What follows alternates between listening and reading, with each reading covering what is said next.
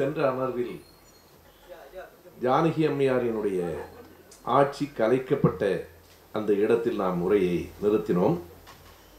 ஜானகி அம்மையார் ஆட்சி கலைக்கப்பட்டதிலிருந்து தொடங்கி நம்முடைய ஆட்சி ஏற்பட்டு நம்முடைய ஆட்சி கலைக்கப்படுகிற இடத்தில் இன்றைய உரை நிறைவடையும். மூன்று ஆண்டுகளில் நடைபெற்ற அந்த நிகழ்வுகளை தலைவர் கலைஞர் அவர்கள் முன்னூற்றி நாற்பது பக்கங்களில் எழுதியிருக்கிறார்கள். இது நான்காவது தொகுதியினுடைய முக்கால் பகுதி முடிவடையும்.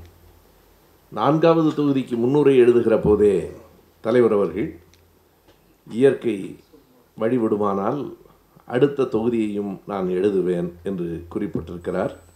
அடுத்த தொகுதி ஆயிரம் பக்கங்கள். அதற்கு பிறகு இறுதியாக ஆறாவது தொகுதியை ஐநூறு பக்கங்களில் எழுதி அவர் நிறைவு செய்திருக்கிறார். இரண்டாயிரத்தி மூன்று இறுதி வரையில் தலைவர் கலைஞர் அவர்கள் தன் வாழ்க்கை வரலாற்றை எழுதியிருக்கிறார். ஆயிரத்தி தொள்ளாயிரத்தி இருபத்தி நான்கிலிருந்து இரண்டாயிரத்தி மூன்று வரையில் கலைஞர் எழுதிய நெஞ்சுக்கு நீதி நம்மிடத்தில் இருக்கிறது. இரண்டாயிரத்தி நான்கிலிருந்து பதினெட்டு வரையில் அவர் எழுதாத நெஞ்சுக்கு நீதியை தமிழக வரலாறு எழுதும். அதை காலம் முழுவதும் அவருடைய வாழ்க்கை பேசப்படும். எனவே இன்றைக்கு தொண்ணூறு இறுதி வரையில் அல்லது தொண்ணூற்றி ஒன்று ஜனவரி வரையில் ஐயா அவர்களினுடைய வாழ்க்கை வரலாற்றில் நிகழ்ந்தவற்றை தமிழக வரலாற்றில் நிகழ்ந்தவற்றை நாம் பார்த்து முடித்தால் ஏறத்தாழ அறுபத்தி ஆறு ஆண்டுகள் அந்த புத்தகத்தில் சொல்லப்பட்டிருக்கிற செய்திகள் இன்றைய அமர்வில் நிறைவடையும். இன்னமும் பதினான்கு ஆண்டுகளுக்கான செய்திகளை இன்னும் நான்கு அமர்வுகளில் நாம் பகிர்ந்து கொள்ளலாம். ஜானகி அம்மையாரினுடைய ஆட்சி கலைக்கப்பட்ட உடனே குடியரசுத் தலைவரினுடைய ஆட்சி கொண்டு வரப்பட்டது. ஆறு மாதங்களுக்கு குடியரசுத் தலைவரின் ஆட்சி என்று அறிவித்தார்கள். ஆறு மாதம் என்றால் ஜூலையிலே முடிவடைந்திருக்க வேண்டும். ஆனால் அப்படி முடிவடையவில்லை. ஆறு மாதங்களுக்கு பிறகு சட்டத்தில் இருக்கிற இன்னொரு வாய்ப்பை பயன்படுத்தி கொண்டு சட்டத்திலே ஒரு இடம் இருக்கிறது. It may be extended for another term in a special circumstances என்று இருக்கிறது. ஒரு ஒரு வித்தியாசமான அல்லது சிறப்பான ஒரு சூழல் இருக்குமானால் தேவைப்படுமானால் இன்னொரு ஆறு மாதம் நீட்டிக்கலாம் என்று அப்படி தேவை இருப்பதாகத்தான் மத்திய அரசுகள் எப்போதும் சொல்லும். ஆகையினாலே அப்படி தேவை இருக்கிறது என்று சொல்லி இன்னொரு ஆறு மாதம் நீட்டிக்கப்பட்டு ஆயிரத்தி தொள்ளாயிரத்தி எண்பத்தி எட்டு முழுவதும் தமிழ்நாட்டில் குடியரசுத் தலைவரின் ஆட்சி தான் இருந்தது. அந்த ஓராண்டு காலத்தில் இந்தியாவிலும் தமிழ்நாட்டிலும் பல மாற்றங்கள் நடைபெற்றன. அந்த மாற்றங்களை நாம் உள்வாங்கிக் கொண்டு எண்பத்தி எட்டு இறுதியில் நடைபெற்ற எண்பத்தி எட்டு இறுதியில் அறிவிக்கப்பட்டு எண்பத்தி ஒன்பது ஜனவரியில் நடைபெற்ற அந்த தேர்தல் அதிலிருந்து தொடங்குகிற தலைவர் கலைஞர் அவர்களினுடைய மூன்றாவது முறையான ஆட்சி அந்த தொண்ணூறு தொண்ணூற்றி ஒன்று என் எண்பத்தி ஒன்பது தொண்ணூறு என்கிற இரண்டு ஆண்டுகளிலும் கலைஞர் ஆட்சியின் போது செய்த சாதனைகள் சந்தித்த சோதனைகள் எல்லாவற்றையும் இந்த அரங்கில் நாம் பகிர்ந்து கொள்ள இருக்கிறோம். இந்த எண்பத்தி எட்டாவது ஆண்டில் நடைபெற்ற மிக முக்கியமான நிகழ்வு இந்திய அளவில் ரஜீவ்காந்தியினுடைய அரசிலே நிதியமைச்சராக இருந்த வி. பி. சிங் அவர்கள் அதை விட்டு வெளியிலே வந்து தனியாக ஒரு அமைப்பை தொடங்கியது என்பது இந்திய அரசியலில் நிகழ்ந்த மிகப்பெரிய மாற்றம். ஜனதா கட்சியினுடைய ஆட்சிக்கு பிறகு ஆயிரத்தி தொள்ளாயிரத்தி நாற்பத்தி ஏழிலிருந்து மத்தியில் காங்கிரஸ் கட்சியின் ஆட்சி தான் இருக்கிறது. இடையில் இரண்டு ஆண்டுகள் ஜனதா கட்சியினுடைய கூட்டணி ஆட்சி நடைபெற்று குழப்பத்தில் அது முடிந்து போயிற்று. அதற்கு பிறகு மறுபடியும் காங்கிரஸ் அல்லாத ஆட்சி ஓராண்டிற்கும் குறைவான காலம் பிபி சிங் அவர்கள் தலைமையிலே இருந்தது. அதற்கான தொடக்கம் நிகழ்ந்த ஆண்டு ஆயிரத்தி தொள்ளாயிரத்தி எண்பத்தி எட்டு.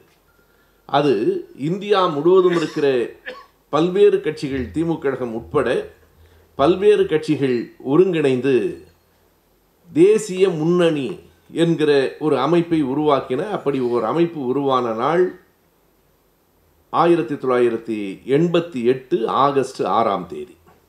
ஆயிரத்தி தொள்ளாயிரத்தி எண்பத்தி எட்டு ஆகஸ்ட் ஆறாம் தேதி அனைவரும் கூடி பேசி விபி சிங் அவர்களை அந்த தேசிய முன்னணிக்கு அமைப்பாளராகவும் என். டி. ராமாராவ் அவர்களை தலைவராகவும் தலைவர் கலைஞர் அவர்களை செயற்குழு உறுப்பினர்களில் ஒருவராகவும் முரசொலி மாறன் அவர்களை செயலாளர்களில் ஒருவராகவும் அந்த கூட்டம் தேர்ந்தெடுத்தது.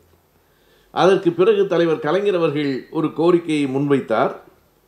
இந்த தேசிய முன்னணியினுடைய தொடக்க விழாவை இந்தியாவில் எந்த பகுதியில் நடத்தலாம் என்கிற போது நீங்கள் தமிழ்நாட்டில் நடத்த முடியுமா என்று கேட்டார். அவருடைய கோரிக்கை ஏற்றுக்கொள்ளப்பட்டு செப்டம்பர் பதினாறு பதினேழு ஆகிய தேதிகளில் தமிழ்நாட்டில் மெரினா கடற்கரையில் நடைபெற்றது. அப்போதுதான் இன்றைக்கு திமுகவின் தலைவராக இருக்கிற தளபதி அவர்கள் அந்த சீருடை அணிந்து நடத்திய அந்த இளைஞரணி ஊர்வலம் இந்திய தலைவர்கள் அத்தனை பேரையும் வியக்க வைத்தது. இத்தனை ஒழுங்காய் இத்தனை நேர்த்தியாய் இத்தனை அழகாய் இப்படி ஒரு ஊர்வலத்தை நடத்தி செல்ல முடியுமா என்பதும் ஓ அவருக்கு தலைமை தாங்கி ஓர் அணியை நடத்தி செல்லுகிற திறன் இருக்கிறது என்பதை நாடு அறிந்து கொண்ட நிகழ்வாகவும் அது இருந்தது. அதற்கு பிறகு நடைபெற்ற அந்த கடற்கரை கூட்டம் அந்த கடற்கரை கூட்டத்தில் தலைவர் கலைஞர் அவர்கள் பேசத் தொடங்குகிற போது அதை இரவென்று சொல்லுவதா அதிகாலை என்று சொல்லுவதா ஒன்று நாற்பத்தி ஐந்து. பனிரெண்டு மணி தாண்டி அதிகாலை ஒன்று நாற்பத்தி ஐந்துக்கு தொடங்கி இரண்டரை மணி வரையிலே தலைவர் கலைஞர் பேசினார். அப்போது விபி சிங்கும் என். டி. ராமராவும் சொன்னார்களாம் ஐந்து மணிக்கு வந்து கடற்கரையில் அமர்ந்த கூட்டம் பத்து மணி நேரம் அசையாமல் இருந்ததை நாங்கள் இதுவரை எங்கள் அரசியல் வரலாற்றில் பார்த்ததில்லை. கண்ணு கெட்டிய தூரம் வரை நீண்டிருந்த கூட்டம். நமக்கு அது பழக்கம்தான். இப்போது கூட நான் அந்த செய்தியை நண்பர்கள் சொன்னார்கள். இரண்டு மூன்று நாள்களுக்கு முன்பு நண்பர் திருமாவளவன் அவர்களினுடைய பிறந்த நாள் விழா கூட்டம் நடைபெற்ற போது அவர் ஏற்புரை சொல்ல எழுந்த நேரம் இரவு அல்லது அதிகாலை இரண்டே முக்கால் என்று சொன்னார்கள். நேற்றைக்கு கூட எனக்கு அப்படி ஒரு வியப்பான ஒரு அனுபவம் நேர்ந்தது. தொலைக்காட்சியை சார்ந்தவர்கள் பத்திரிகையாளர்கள் உங்கள் வீட்டிற்கு வருகிறோம் ஒரு ஐந்து நிமிடம் பேட்டி எடுக்க வேண்டும் என்றார்கள். அப்படி சொன்னபோது மணி பதினொன்றே முக்கால். இரவு பதினொன்றே முக்கால் மணிக்கு என்ன பேட்டி என்பது உங்களுக்கு தெரியும். நேற்று நடந்த அந்த பரபரப்புகள். முன்னாள் நிதியமைச்சர் ப. சிதம்பரம் அவர்கள் சுவரேறி குதித்து போய்விடுவார் என்று தரங்கட்ட அரசியல்வாதிகள் சிலர் எழுதினார்கள். ஆனால் காவல்துறையினர் சுவரேறி குதித்து உள்ளே போய் ஏதோ ஒரு பயங்கரவாதியை கைது செய்வது போல ஒரு கொள்ளைக்காரரை கைது செய்வது போல அந்த வழக்கு இரண்டு ஆண்டுகளாக நடக்கிறது. இருபத்தி நான்கு மணி நேரத்தில் அவர் எங்கேயும் போய்விடப் போவதில்லை. இது பத்து ஆண்டு பகை. இரண்டாயிரத்தி பத்தில் அமித்ஷா கைது செய்யப்பட்டார். அப்போது ப. சிதம்பரம் உள்துறை அமைச்சர். இப்போது ஆ- அமித்ஷா உள்துறை அமைச்சர் ப. சிதம்பரம் கைது செய்யப்படுகிறார். எனவே அப்படி எப்படியாவது கைது செய்துவிட வேண்டும் என்று செய்த காரணத்தினாலே அது பற்றி கேட்பதற்காக என்று நண்பர்கள் வீட்டிற்கு வந்து சேர்ந்தபோது மணி பன்னிரெண்டை தாண்டி என் மனைவி கேட்டார் ராத்திரி பன்னெண்டரை மணிக்கு என்ன பேட்டி வேண்டியிருக்கிறது? இரவு பன்னெண்டரை மணிக்கு என்னையா பேட்டி? என்று. தலைவர் கலைஞர் அவர்கள் அதிகாலை ஒன்றே முக்கால் மணிக்கு தொடங்கி இரண்டரை மணி வரைக்கும் பேசுகிற போது அந்த தேசிய முன்னணி கால் கொண்ட இடம் தமிழகம்தான். அதுதான் அடுத்து இந்தியா முழுவதும் ஆளப்போகிற ஒரு கட்சியாக வந்தது என்பதும் ஒரு பெரிய வரலாற்று செய்தி. எனவே தலைவர் கலைஞர் அவர்களினுடைய அந்த ஆளுமை அதற்கு பிறகு அதே தேசிய முன்னணியில் சிக்கல் வந்தபோதும் தீர்த்து வைத்தவர்களிலும் கலைஞருக்கு ஒரு முக்கியமான முக்கியமானவர் என்று சொல்ல வேண்டும். ஒரு கட்டத்தில் நாம் அறிவோம் அது பின்னால் வருகிறது. அது முதன்மையான செய்தி இல்லை என்றாலும் அது குறிப்பிட வேண்டும் என்பதற்காக சொல்லுகிறேன். ஒரு கட்டத்தில் தொண்ணூறு மத்தியில் விபி சிங் அவர்களுக்கும் தேவிலால் அவர்களுக்கும் ஒரு மன வேறுபாடுகள் வந்துவிட்டன. அப்போது என் டி ராமாராவ் தலைவர். என் டி ராமாராவ் என்ன செய்கிறார் என்றால் தலைவர் கலைஞர் அவர்களுக்கு தொலைபேசி செய்து நீங்கள் போனால் போதாதா? என்று கலைஞர் கேட்கிறார். இல்லை நீங்களும் இருந்தால் நல்லது. இரண்டு பேரும் போகலாம். நீங்கள் தில்லிக்கு விமானத்தில் வந்து விடுங்கள். ஹைதராபாத் வழியாக வருகிற விமானத்தில் வாருங்கள். ஹைதராபாத்தில் நான் ஏறிக்கொள்ளுகிறேன். ஹைதராபாத்திலிருந்து தில்லி போவதற்குள் நாம் பேசி என்ன செய்யலாம் என்று முடிவெடுத்து விடலாம் என்று தலைவர் கலைஞர் அவர்களும் என் டி ராமாராவ் அவர்களும் ஹைதராபாத்திலிருந்து தில்லி போகிற வரை வானத்தில் முடிவெடுக்கப்படுகிறது.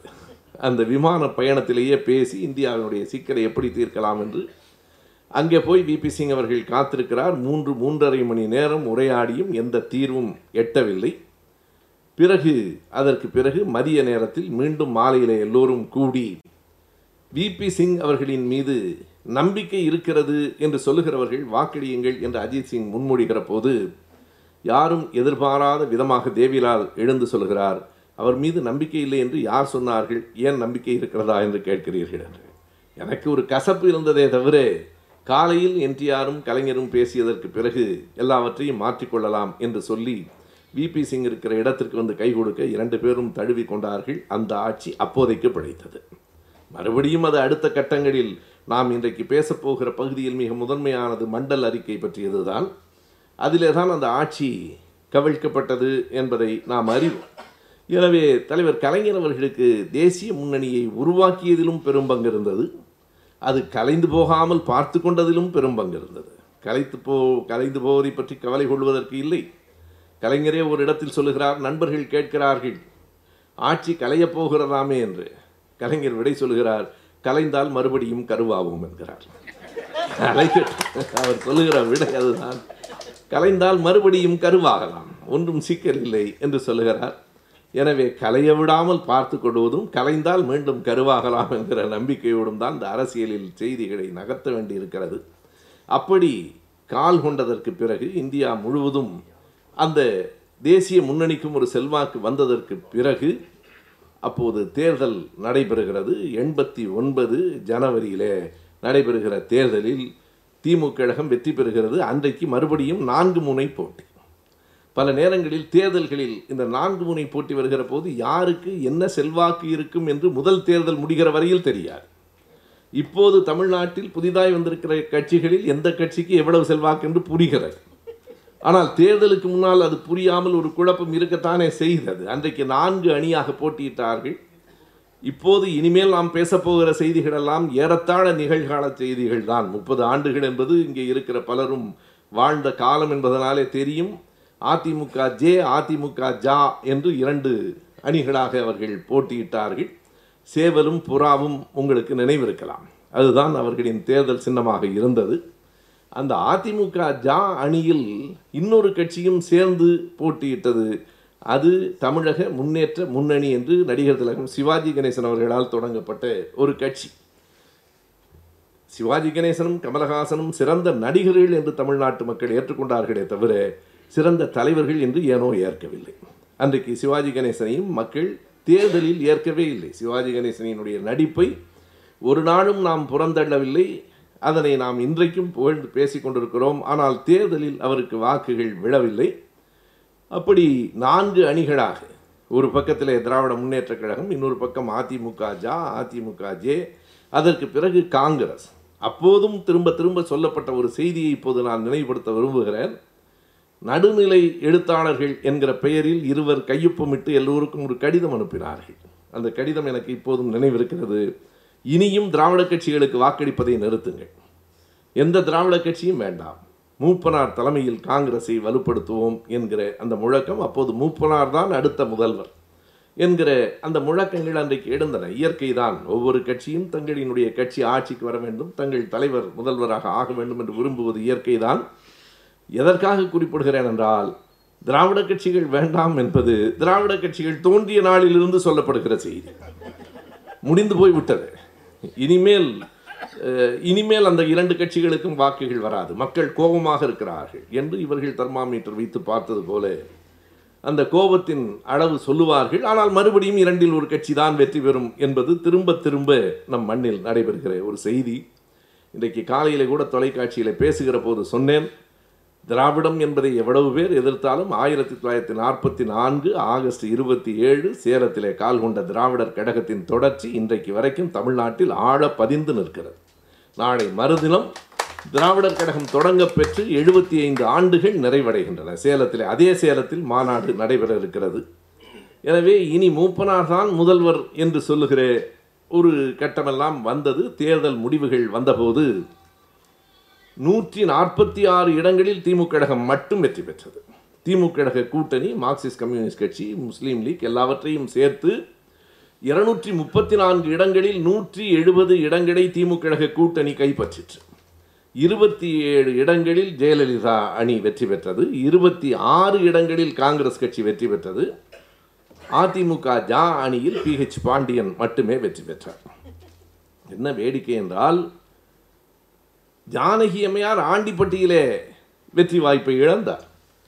நடிகர் திலகம் அவர்கள் திருவையாறு தொகுதியிலே வெற்றி வாய்ப்பை இழந்தார்.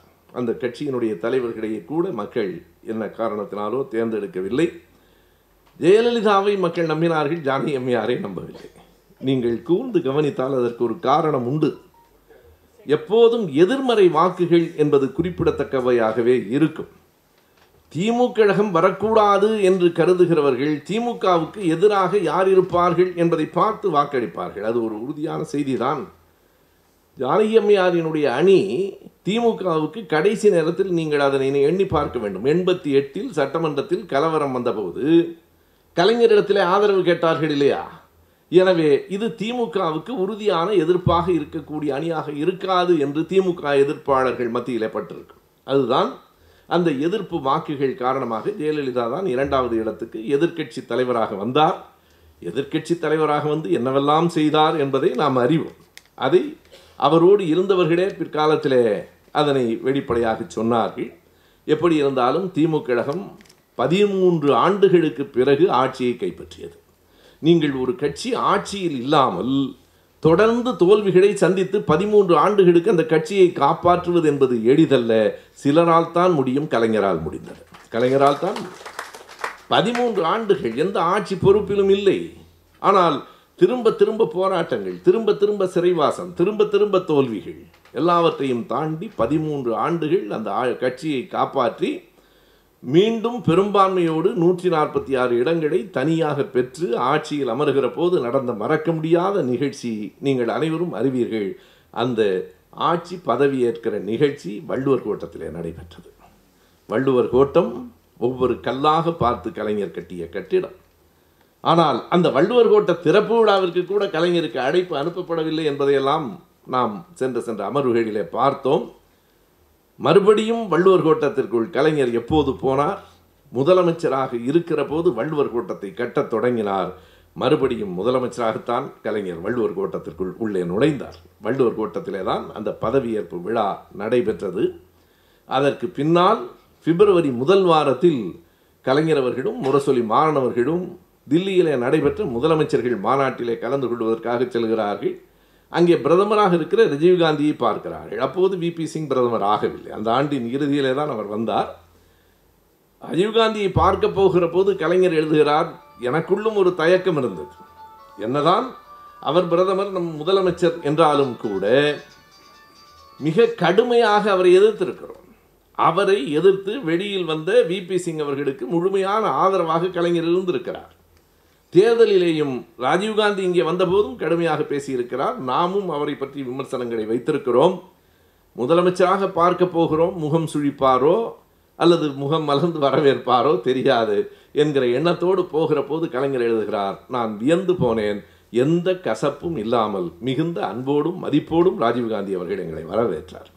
வரவேற்று பேசியதோடு மட்டும் இல்லாமல் அவர் சொன்னார் நீங்கள் இந்த கூட்டம் முடிந்தவுடன் புறப்பட்டு விடுவீர்களா? ஆம் அப்படித்தான் திட்டம். ஒரு இரண்டு நாள் தங்கி செல்ல முடியுமா என்று கேட்டார். எதற்கு என்று கேட்டேன் கொஞ்சம் இலங்கை பிரச்சனை பற்றி உங்களோடு நான் பேச வேண்டியிருக்கிறது. இலங்கை சிக்கலுக்கான ஒரு தீர்வை கொண்டு வரலாம் என்று கருதுகிறேன். இரண்டு நாள்கள் நீங்கள் தங்கினால் நல்லது என்கிற போது ஈழத்திற்காக இரண்டு நாள் தங்க மாட்டேனா என்ன? நான் இருக்கிறேன் என்று கலைஞர் தில்லியிலே இருக்கிறார். அப்போது நடந்த உரையாடல்கள் தமிழக வரலாற்றில் மட்டுமல்ல இந்திய வரலாற்றிலும் ஈழ வரலாற்றிலும் கூட மிக முதன்மையானவை. பின்னால் அந்த செய்திகளெல்லாம் சரியாக சொல்லப்படாமல் போய்விட்டன என்பதும் உண்மைதான். இரண்டு நாள்களில் எப்படி அந்த ஈழச்சிக்கலை தீர்க்கலாம் என்பது குறித்த பேச்சு நடக்கிறது. எதற்கு பிறகு? இந்திய அமைதிப்படை அங்கே சென்றதற்கு பிறகு.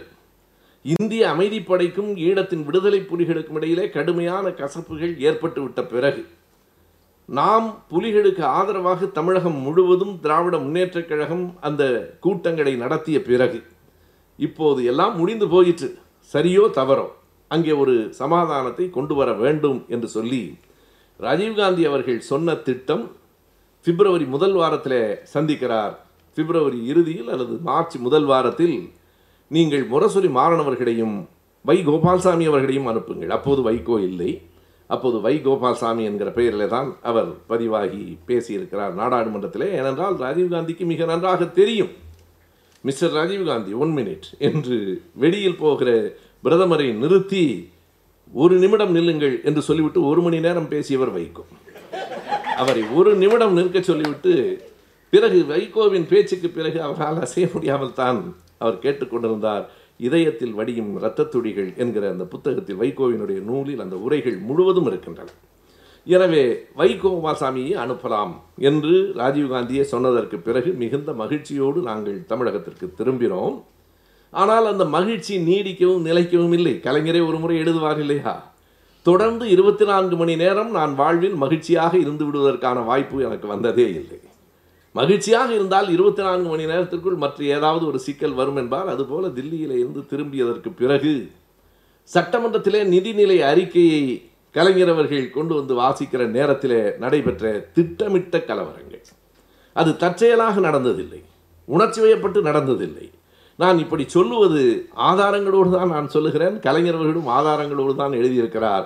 அவர் எந்த ஆதாரத்தை தந்திருக்கிறார் என்றால் யார் கலகம் செய்தார்களோ அவர்களே பிறகு கொடுத்த வாக்குமூலத்தை அவர் ஆதாரமாக தந்திருக்கிறார். அது நம்முடைய திருநாவுக்கரசர் அவர்கள் தான் திருநாவுக்கரசர் அவர்கள் அந்த அறிக்கையை எப்படி தொடங்குகிறார் என்பதை மட்டும் சொல்லுகிறேன். அவர் சொல்லியிருக்கிற செய்திகளுக்குள் விரிவாக போக வேண்டியதில்லை. திருநாவுக்கரசர் எப்படி சொல்லியிருக்கிறார் என்றால் என் தாய் மீது ஆணையாகவும் நான் தெய்வமாக மதிக்கும் எம்ஜிஆர் மீது ஆணையாகவும் அன்றைக்கு நடந்த எல்லா உண்மைகளையும் சொல்லுகிறேன் என்று அவர் சொல்லுகிறார். முதல் நாள் இரவு இந்த அம்மையார் எல்லோரையும் வர வைத்து உட்கார வைத்து பேசி அதில் குறிப்பிட்ட சிலரை தனித்தனியாக அழைத்து நாளைக்கு முதலமைச்சர் அந்த நிதிநிலை அறிக்கையை படிக்க தொடங்குகிற போது நீங்கள் ஒரு கிரிமினல் குற்றவாளி நீங்கள் படிக்கக்கூடாது என்று சொல்லி அந்த அறிக்கையை பிடுங்க வேண்டும். எதற்கென்றால் ஜெயலலிதாவினுடைய பதவி விலகல் கடிதத்தை என் ஒப்புதல் இல்லாமல் வெளியிட்டது ஒரு கிரிமினல் குற்றம் என்று அவர் சொல்லுகிறார். அவருடைய ஒரு கடிதம் இருந்தது. அந்த கடிதத்தை வேறு ஏதோ ஒரு காரணத்திற்காக போன காவல்துறையினர் கைப்பற்றினார்கள். அதனை தமிழ் குடிமகன் அன்றைக்கு அவை தலைவராக இருந்தார். அவரிடம் கொடுத்த போது அதை வெளியிட்டார். அதற்கு பிறகு ஜெயலலிதா இது நான் எழுதினேன் ஆனால் விலகுவதாக இல்லை என்று சொன்னார். இதை காரணமாக காட்டி நாளைக்கு சட்டமன்றத்திலே ஒரு பெரிய கலவரத்தை உருவாக்க வேண்டும் என்று ஜெயலலிதா முடிவெடுத்தார். திருநாவுக்கரசர் எழுதுகிறார் அப்போது அந்த அம்மையாரிடம் அப்படி சொல்லியிருப்பாரா? என்கிற ஒரு கேள்வியும் இருக்கிறது. ஏனென்றால் அந்த அம்மையாரிடம் இவர்களெல்லாம் எதிர்த்து பேசியிருப்பார்களா எனக்கு தெரியவில்லை. திருநாவுக்கரசர் அவர்கள் எழுதுகிறார் எம்ஜிஆர் எங்களையெல்லாம் ஒரு மதிப்பு மிக்க மந்திரியாக வைத்திருந்தார். நீங்கள் அடியாளாக மாற்றுகிறீர்களே. அங்கே போய் அதை பிடுங்கி அவரோடு சண்டை போட்டு இப்படி செய்ய வேண்டும் என்று சொல்லுகிறீர்களே என்கிற போது அந்த அம்மையார் நான் சொல்வதை செய்வீர்களா மாட்டீர்களா? என்று கேட்டார். பிறகு நான் மூப்பனாரோடும் பேசினேன். திருநாவுக்கரசர் சொல்லுகிறார். மூப்பனாரோடும் பேசினேன். காங்கிரஸ் கட்சியில் அப்படி எந்த திட்டமும் இல்லை. தயங்கிய போதும் இவர் கோவப்பட்டார். ஆனால் சட்டமன்றத்திற்கு போன பிறகு என்ன நடக்கிறது என்று எண்ணி பார்ப்பதற்குள் மின்னல் வேகத்தில் எல்லாம் நடந்து முடிந்து விட்டன. இப்போது நான் அதற்குள் விரிவாக போகவில்லை. ஏனென்றால் அன்றைக்கு சட்டமன்றத்தில் தலைவரிடத்திலேயே கடுமையாக நடந்து கொண்டவர்கள் பலர் மனம் மாறி இன்றைக்கு நம்மோடு இருக்கிறார்கள். அப்படிப்பட்ட கலவரங்கள் எல்லாம் அன்றைக்கு சட்டமன்றத்தில் நடைபெற்றன. தலைவிரி கோலமாக அந்த அம்மையார் வெளியிலே வந்தார். திருநாவுக்கரசு அவர்கள் ஒரு செய்தியை இறுதியாக குறிப்பிடுகிறார். அது முதன்மையானது அவர் சொல்லுகிறார். காரிலே வருகிற போது நீங்கள் இரண்டையும் எண்ணி பார்க்க வேண்டும். அவர் வெடியிலே வருகிற போது அழுத கோலம் விரிந்த த- தலைமுடி கிழிந்த உடைகள் இப்படித்தான் வெளியிலே வந்தார். காரிலே போகிற போது சிரித்து சிரித்து மகிழ்ந்து மகிழ்ந்து அவர் திரும்ப திரும்ப செ- சொன்ன செய்தி ஒன்று இருக்கிறது என்று திருநாவுக்கரசர் சொல்லுகிறார். என்ன செய்தி என்றால் எப்படியும் இன்று இரவுக்குள் கலைத்து விடுவார்கள். இன்று இரவுக்குள் இந்த ஆட்சி கலைந்து போய்விடும். நான் மேலே பேசிவிட்டேன் என்று அவர் சொன்னதாக திருநாவுக்கரசர் சொல்லுகிறார். இவையெல்லாம் இராணுவ ரகசியங்கள். நமக்கு தெரியாது. ராஜ ரகசியங்கள் அரசியலில் எதுவும் நடக்கும் என்பதை நாம் அறிவோம். அப்படி இரண்டு பேரும் அப்படி கார்களில் பேசிக்கொண்டே வந்தோம். கே கே எஸ்எஸ்ஆர் கூடுதலாக என்னோடு இருந்தார் என்று திருநாவுக்கரசர் அவர்களும் எழுதுகிறார். ஆனால் ஜெயலலிதா அவர்கள் நினைத்தது நடக்கவில்லை. அப்போது ஆளுநராக இருந்தவர் அலெக்சாண்டர். அலெக்சாண்டர் அவைத்தலைவர் தமிழ் குடிமகனை அழைத்து என்ன நடந்தது என்று எனக்கு அப்படியே சொல்லுங்கள். எனக்கு குழப்பமாகவும் கவலையாகவும் இருக்கிறது என்று ஆளுநர் சொல்லுகிறார். தமிழ் குடிமகன் அவர்கள் அன்றைக்கு நடந்தவைகள் எல்லாம் இன்று இருப்பது போல அன்று புகைப்பட கருவிகள் இல்லை. இருந்திருந்தால் மிக தெளிவாக என்ன நடந்தது என்று புரிந்திருக்கும். எல்லாவற்றையும் எடுத்துச் சொல்லுகிறார். பிறகு தலைவர் கலைஞரவர்களும் பார்த்து நடந்தவைகளை சொல்லுகிறார். அலெக்சாண்டர் சொன்ன செய்தி சரி. நீங்கள் சொல்லுவதில் உண்மை இருப்பதாக நான் நம்புகிறேன். எனவே ஆட்சியை கலைப்பதற்கு அவர் பரிந்துரைக்கவில்லை. அதுதான் நடந்தது. அலெக்சாண்டரை பற்றி இந்த இடத்தில் தலைவர் கலைஞர் அவர்கள் கூடுதலாக இரண்டு செய்திகளையும் எழுதுகிறார். அலெக்சாண்டர் அவர்களினுடைய ஆட்சி காலத்தில் இதற்கு பிறகுதானே விபி சிங் ஆட்சி வரப்போகிறது. அவர்களினுடைய ஆட்சி காலத்தில் நியமிக்கப்பட்ட ஆளுநர் கண்டிப்பானவர் ஆனாலும் நேர்மையானவராகவே கடைசி வரையில் இருந்தார். எந்த பக்கத்திலும் அவர் சாயவில்லை. எந்த அதிகாரத்திற்கும் கூட அவர் அஞ்சியதாக தெரியவில்லை. ஏற்கனவே நம் திமுக கழகத்துக்கும் அவருக்கும் இன்னொரு விதமான தொடர்பு உண்டு. அந்த தொடர்பு மிக முதன்மையானது. நம்முடைய தோழர்கள் எல்லோரும் உள்வாங்கிக் கொள்ள வேண்டிய தொடர்பு அது. ஆயிரத்தி தொள்ளாயிரத்தி தொண்ணூற்றி மூன்றில் பிற்காலத்தில் நடந்ததை தலைவர் குறிப்பிடுகிறார். ஆயிரத்தி தொள்ளாயிரத்தி தொண்ணூற்றி மூன்றில் மும்பையினுடைய ஆளுநராக அவர் இருந்தார். அப்போதுதான் மராத்தியத்தில் இருக்கிற மரத்வாடா பல்கலைக்கழகத்திற்கு அம்பேத்கர் பெயர் சூட்ட வேண்டும் என்று முடிவாகிறது. அம்பேத்கர் பெயர் சூட்ட வேண்டும் என்று சொல்லுகிற போது அதை கடுமையாக மராத்தியத்திலே இருக்கிற இதே பாரதிய ஜனதா கட்சியினர் தான் எதிர்க்கிறார்கள். இன்றைக்கு அம்பேத்கர் ஏதோ அவர்களுக்கு ஒரு வழி வழியாக அவர்தான் இவர்களுக்கு குரு என்பது போல பேசுகிறார்களே. முன்னூற்றி எழுபதை நீக்கினால் கூட அம்பேத்கரின் கனவு நினைவாகிவிட்டது என்கிறார்கள். எந்த இடத்தில் அம்பேத்கர் அப்படி சொன்னார் என்றால் எங்காவது சொல்லியிருப்பார் என்கிறார். எந்த இடத்திலும் சொல்லவில்லை. அதற்கு பிறகுதான் நான் அந்த பக்கத்தோடு அதை எடுத்து சொன்னேன். இந்த தொகுதியில் இந்த பக்கத்தில் அம்பேத்கர் இப்படி சொல்லியிருக்கிறார். நீங்கள் காஷ்மீரில் ஒரு பகுதியை இந்தியாவுக்கும் இன்னொரு பகுதியை பாகிஸ்தானுக்கும் பிரித்து கொடுத்து விட்டால் பிறகு இந்த முன்னூற்றி எழுபது என்பதே தேவையிருக்காது என்கிறார். இதுதான் அம்பேத்கர் சொன்னது. எனவே முன்னூற்றி எழுபது என்பதே தேவையிருக்காது என்று அம்பேத்கர் சொன்னார் என்று கடைசி வரியை மட்டும் எடுத்துச் சொல்லுகிற ஒரு நேர்மையான மனிதர்கள் இவர்கள். ஆகையினாலே அம்பேத்கர் பல்கலைக்கழகம் என்று பெயர் வைக்கக்கூடாது என்று அன்றைக்கு கடுமையாக எதிர்ப்பு எழுந்தபோது இதை நாம் நினைவில் கொள்ள வேண்டும். இன்றைக்கு மரத்துவாடாவில் இருக்கிற அந்த பல்கலைக்கழகம் அம்பேத்கர் பெயரால் இயங்குகிறது என்று சொன்னால் தமிழ்நாட்டிலிருந்து மராத்தியத்திற்கு நமக்கும் நேரடியாக தொடர்பு இல்லை. அது தமிழ்நாட்டில் வைக்கப்பட வேண்டும் என்கிற ஒரு விவாதம் எழவில்லை. ஆனால் லட்சம் கடிதங்கள் தமிழ்நாட்டிலிருந்து திமுகவின் சார்பில் அன்றைக்கு ஆளுநராக இருந்த அலெக்சாண்டருக்கு அனுப்பப்பட்டது. அண்ணல் அம்பேத்கர் அவர்களின் பெயர்தான் வைக்க வேண்டும். அந்த கடிதத்தையும் கலைஞர் குறிப்பிடுகிறார். ஆளுநர் அலெக்சாண்டர் உங்களின் கட்- உங்கள் கட்சியின் கோரிக்கை ஏற்றுக்கொள்ளப்படுகிறது. அம்பேத்கர் என்ற அந்த மரத்துவாடா பல்கலைக்கழகத்திற்கு பெயர் சூட்டப்படும் என்பதை திமுகவை எதிர்க்கிற தலித் நண்பர்கள் சிலர் இருக்கிறார்களே அவர்கள் புரிந்து கொள்ள வேண்டும். அம்பேத்கர் பெயரைத்தான் வைக்க வேண்டும் என்று தங்களுக்கு நேரடியாக தொடர்பில்லாத நேரத்திலும் கூட தலைவர் கலைஞர் அவர்கள் அதனை முயற்சி செய்தார் அது வெற்றி பெற்றது. எனவே அலெக்சாண்டர் அவர்கள் எப்போதும் அந்த நேர்மை தவறாதவராக இருந்தார். எனவே ஆட்சி கலைப்புக்கு அவர் பரிந்துரைக்கவில்லை.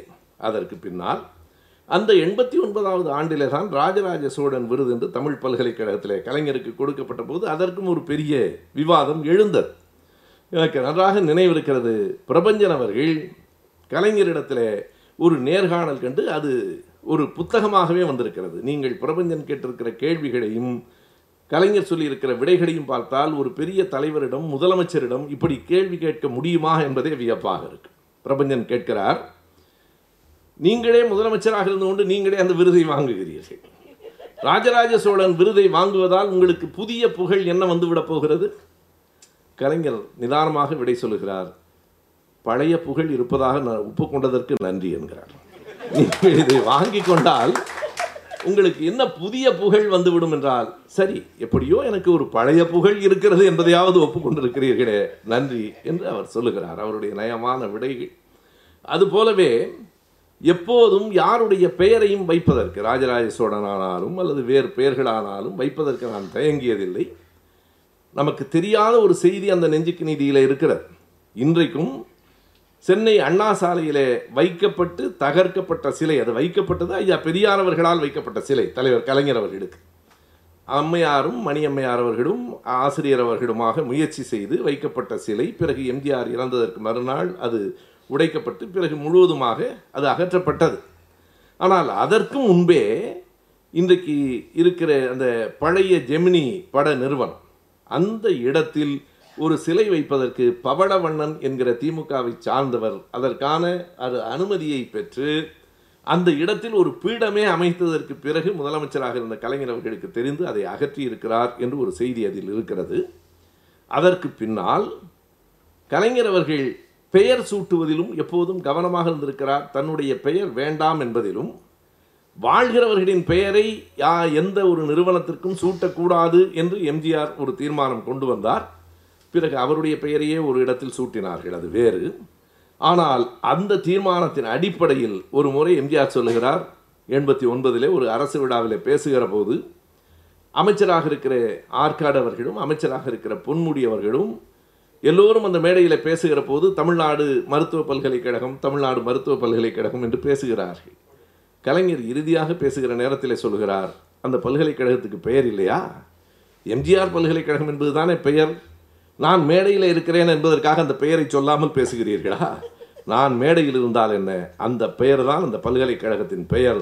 எம்ஜிஆர் பல்கலைக்கழகம் என்று சொல்லி பழகுங்கள் என்று மேடையிலே சொல்கிறார். அது மட்டுமில்லாமல் எம்ஜிஆர் பல்கலைக்கழகம் ஒரு சின்ன வீட்டில் இயங்கிக் கொண்டிருக்கிறது. அதற்கு தரமணியில் ஒரு மிகப்பெரிய இடம் ஒதுக்கி எம்ஜிஆர் பல்கலைக்கழகம் மிகப்பெரிய நிறுவனமாக இடமாக அது வளர்வதற்கு என் ஆட்சியில் நிதி உதவி ஒதுக்கி அதை செய்வேன் என்று சொல்லி அதை செய்தவர் ஐயா கலைஞர் அவர்கள்தான் இன்றைக்கும் அங்கே இருக்கிற தமிழ்நாடு எம்ஜிஆர் மருத்துவ பல்கலைக்கழகம் என்கிற கட்டிடத்தை கலைஞர் தான் எண்பத்தி ஒன்பதில் உருவாக்குகிறார். அது மட்டுமில்லை ஒரு போக்குவரத்து கழகத்திற்கு கூட அன்னை சத்யா போக்குவரத்து கழகம் என்று அவர் பெயர் வைத்தார். அன்னை அஞ்சுகம் வேறு அன்னை சத்யா என்று எம்ஜிஆரினுடைய அம்மாவின் பெயரில் அன்னை சத்யா போக்குவரத்து கழகம் என்றும் பெயர் வைத்தார். எனவே எப்போதும் நான் இந்த சின்ன சின்ன பெயர்களில் குறுகிய மனப்பான்மையில் சிக்கிக் கொண்டது இல்லை. எதிர்க்கட்சியாக இருந்தாலும் அவர்களையும் நாம் மதிக்க வேண்டும் என்கிற கருத்திலே இருந்திருக்கிறேன் என்பதை அவர் வலியுறுத்தி சொல்லுகிறார். பிறகு எண்பத்தி ஒன்பது இறுதியிலே தான் டிசம்பர் மாதம் இரண்டாம் தேதி தேர்தலில் வெற்றி பெற்று விபி சிங் பிரதமராகிறார்.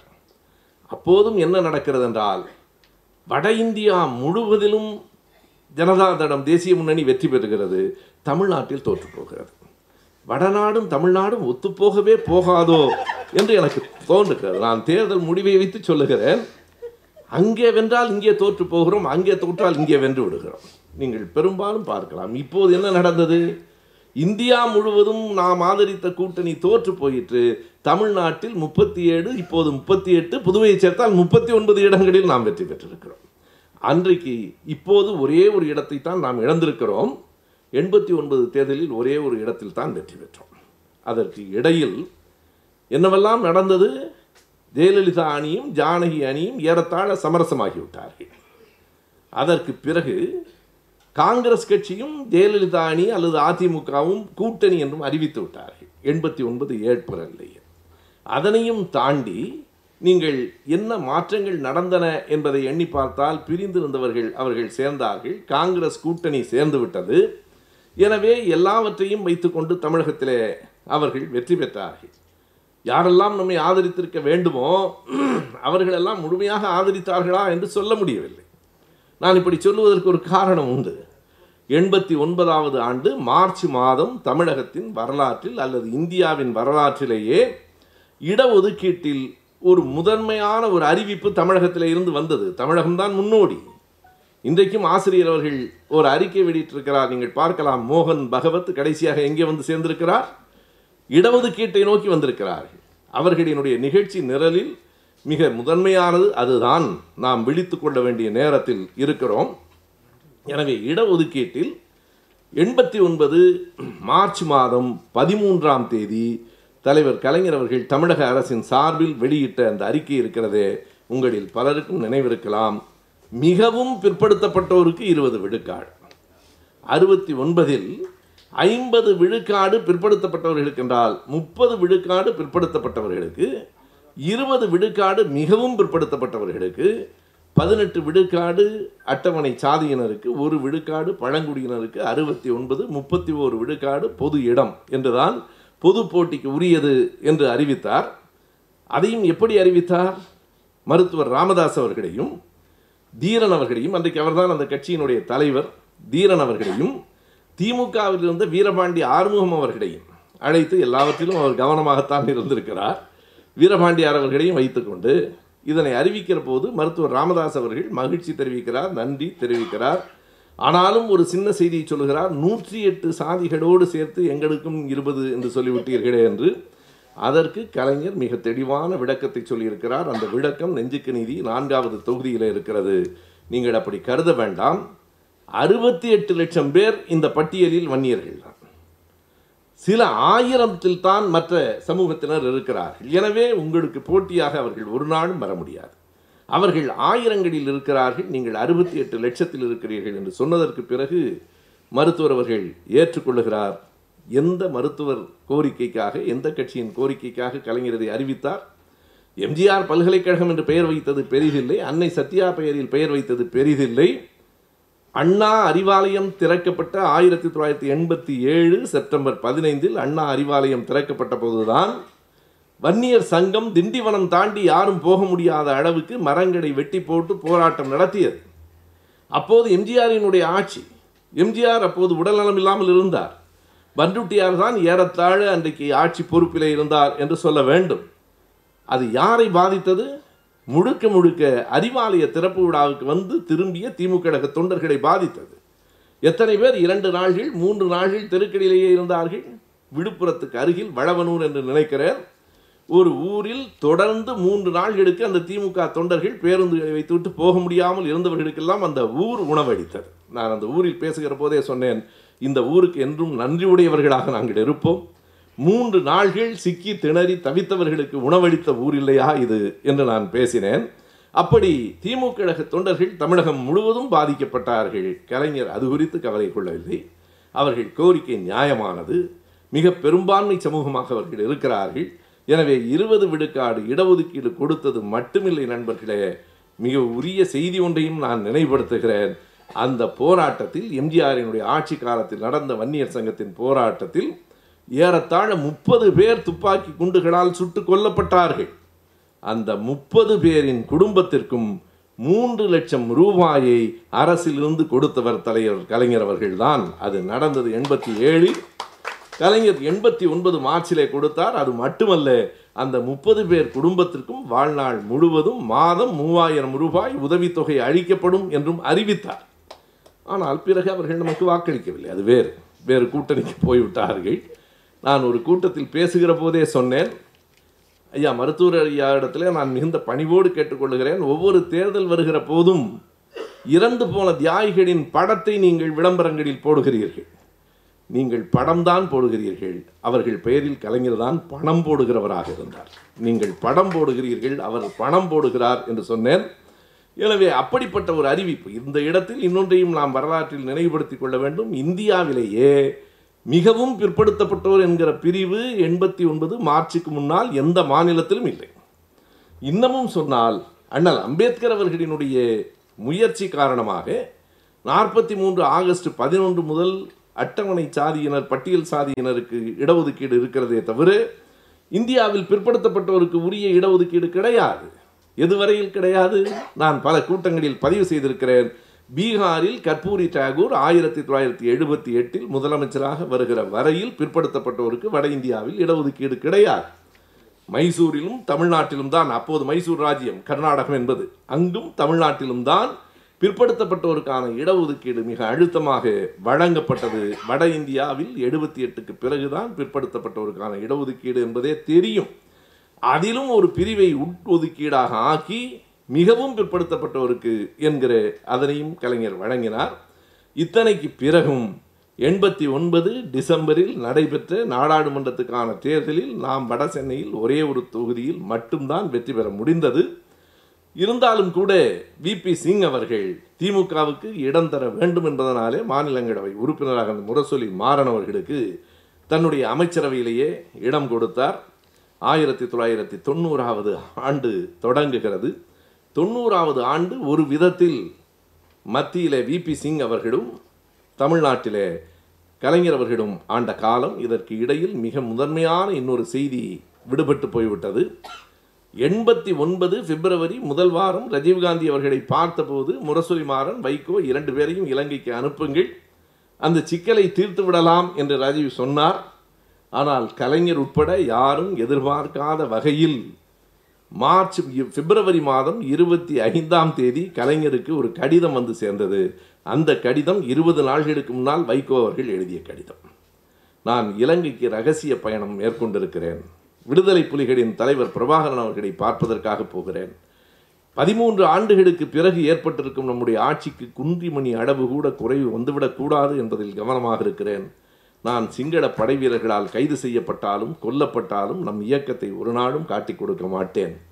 நான் ஈழ நண்பர்களுக்காக வெளிநாடுகளுக்கு ஐரோப்பிய நாடுகளுக்கு போய் வருகிறேன் என்றுதான் குடும்பத்தில் சொல்லியிருக்கிறேன். அண்ணன் கலைஞர் அவர்களே உங்களிடம் மட்டும்தான் உண்மையை சொல்லுகிறேன். நான் நீங்கள் இந்த கடிதத்தை படிக்கிற போது சிங்களவர்களின் துப்பாக்கி குண்டுகளுக்கு இரையாகாமல் இருந்தால் பிரபாகரனோடு இருப்பேன். உங்களை பற்றியும் எடுத்துச் சொல்லுவேன் என்று ஒரு கடிதம் கலைஞருக்கு வருகிறது. இது ஒரு பெரிய அதிர்ச்சியாகத்தான் இருக்கிறது. கலைஞரை பொறுத்தளவு ஆட்சிக்கு வந்திருக்கிறோம். பதிமூன்று ஆண்டுகளுக்கு பிறகு அதற்கு எந்த குறையும் வந்துவிடாமல் நான் பார்த்துக் கொள்கிறேன் என்று வைகோ அவர்கள் சொல்லியிருந்தாலும் கூட இது இந்திய அளவில் எவ்வளவு பெரிய பிரச்சனையாக ஆகும். இது சட்டமன்றத்திலேயே திரும்ப திரும்ப கேள்வி கேட்கப்படுகிறது. அப்போது எண்பத்தி ஒன்பது மார்ச் மாதத்திலிருந்து வைகோ அவர்களினுடைய ஈழத்திற்கான ரகசிய பயணம் குறித்து சட்டமன்றத்தில் எழுந்த கேள்விகள் எல்லாவற்றையும் நான் தொகுத்து என்னுடைய ஈழம் தமிழகம் என்னும் புத்தகத்திலே எழுதியிருக்கிறேன். அது விரிவாக போகும். இப்போது அதை சொல்ல முடியாது. அப்படி ஒரு சிக்கலை எதிர்கொண்டு அதை ராஜீவ்காந்தி இடத்திலும் கலைஞர் சொல்லிவிடுகிறார். இப்படி ஒரு சிக்கல் இருக்கிறது. வைகோ அவர்கள் அங்கே தான் போயிருக்கிறார் என்று கலைஞர் எழுதுகிறார் ராஜீவ்காந்தி அதையும் மிக கோபத்தோடு எதிர்கொள்ளவில்லை. அப்படியா? சரி இருக்கட்டும். அதை இப்போதைக்கு வெளிப்படுத்திக் கொள்ள வேண்டாம்.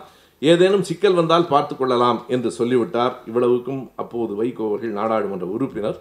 ஆனாலும் ராஜீவ்காந்தி அவர்கள் அதை பெருந்தன்மையாகத்தான் எடுத்துக்கொண்டார் என்பதையும் கலைஞர் பதிவு செய்திருக்கிறார். இவையெல்லாம் எண்பத்தி ஒன்பதாம் ஆண்டிலே நடைபெற்ற நிகழ்வுகள். ஆயிரத்தி தொள்ளாயிரத்தி தொண்ணூறு தொடங்குகிற போது விபி சிங்கினுடைய ஆட்சி அங்கே அமைந்து விடுகிறது. விபி சிங்கினுடைய ஆட்சியில் இங்கே தமிழகத்தினுடைய கலைஞர் ஆட்சியில் இரண்டு மூன்று முக்கியமான செய்திகளை நான் குறிப்பிட வேண்டும். மூன்றாவதாக கடைசியாக வரப்போவது மண்டல் அறிக்கை தொடர்பானது. மிக அழுத்தமாக அந்த ஆண்டுகளில் தமிழகம் பெற்ற நன்மைகளை சொல்ல வேண்டும் என்று சொன்னால் ஆயிரத்தி தொள்ளாயிரத்தி தொண்ணூறு ஜூன் இரண்டாம் தேதி தான் காவிரி நடுவர் மன்றத்தை விபி சிங் அவர்கள் அறிவிக்கிறார். அப்போதுதான் தமிழகத்திற்கான நடுவர் மன்றம் முதன் முதலாக வருகிறது.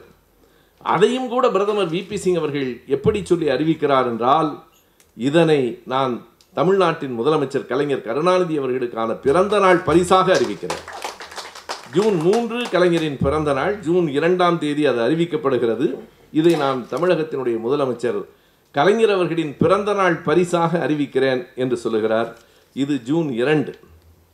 அப்போது முழுமையாக தமிழகத்தினுடைய ஆதரவு எல்லாவற்றையும் பெற்றிருக்கிற நேரத்தில் ஒரு மிகப்பெரிய இன்னொரு சிக்கல் ஈழம் தொடர்பாக நேர்கிறது. அது ஜூன் மாதம் பத்தொன்பதாம் தேதி. சென்னை கோடம்பாக்கத்தில் பத்மநாபா என்கிற இபிஆர்எல்எஃபினுடைய தலைவரும் அவரை சேர்ந்த அவர் அமைப்பைச் சேர்ந்த இன்னும் பதிமூன்று பேரும் சுட்டு கொல்லப்படுகிறார்கள். கலைஞர் ஆட்சி கவிழ்க்கப்படுவதற்கு தொடக்க புள்ளியாக அது அமைந்த. எனக்கு நன்றாக நினைவிருக்கிறது அந்த ஜூன் மாதம் ஆயிரத்தி தொள்ளாயிரத்தி தொண்ணூறு நான் திருச்சி சிறையிலே இருந்தேன். கலைஞர் ஆட்சியிலும் இரண்டு முறை சிறையிலே இருக்கிற வாய்ப்பினை பெற்றேன் என்று தான் சொல்ல வேண்டும். அப்போது ஐயா நெடுமாறன் அவர்களோடு சேர்ந்து ஒரு தமிழ் தேச தன்னுரிமை மாநாடு என்று தஞ்சையிலே நடத்த முயன்று அது தடைப்படுத்தப்பட்டு அனைவரும் கைது செய்யப்பட்டோம். அந்த சிறை வாசத்தில் சில நன்மைகளும் கிடைத்தன. ஐயா பெருஞ்சித்திரனார் சாலை இளந்திரையனார் எல்லோரும் அப்போது எங்களோடு சிறையிலே இருந்தார்கள்.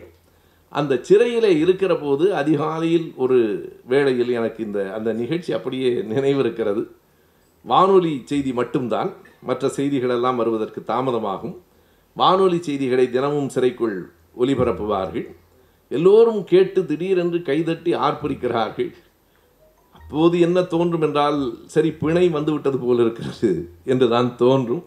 என்ன செய்தி என்றால் பத்மநாபா சுட்டு கொல்லப்பட்டு விட்டார் என்று உள்ளே இருந்த அன்றைய எங்கள் மனநிலையில் அது ஒரு கொண்டாட்டமான செய்தியாக கருதப்படுகிறது. அது எவ்வளவு சிக்கல்களை உருவாக்கும் என்பது வேறு. அந்த சிக்கல்களையும் கலைஞர்களுக்கு உருவாக்கிட்டு கலைஞர் அவர்களுக்கு அவர் விடுதலை புலிகளுக்கு மறைமுகமான ஆதரவாக இருக்கிறார். விடுதலை புலிகள் தப்பித்து போவதற்கு அவர்தான் உதவினார் என்கிற குற்றச்சாட்டுகள் பின்னால் எழுந்தன. சந்திரசேகரனுடைய ஆட்சியில் சுப்பிரமணிய சாமி போன்ற நல்ல மனிதர்கள் சட்ட அமைச்சராகவும் இருந்த நேரத்தில் அப்படி ஒரு வாய்ப்பு. உண்மையாகவே அப்போது ஈழம் சார்ந்து என்ன நிலை ஏற்பட்டது என்றால் இரண்டு விதமான தாக்குதல்கள் கலைஞர் அரசின் மீது தொடுக்கப்பட்டது.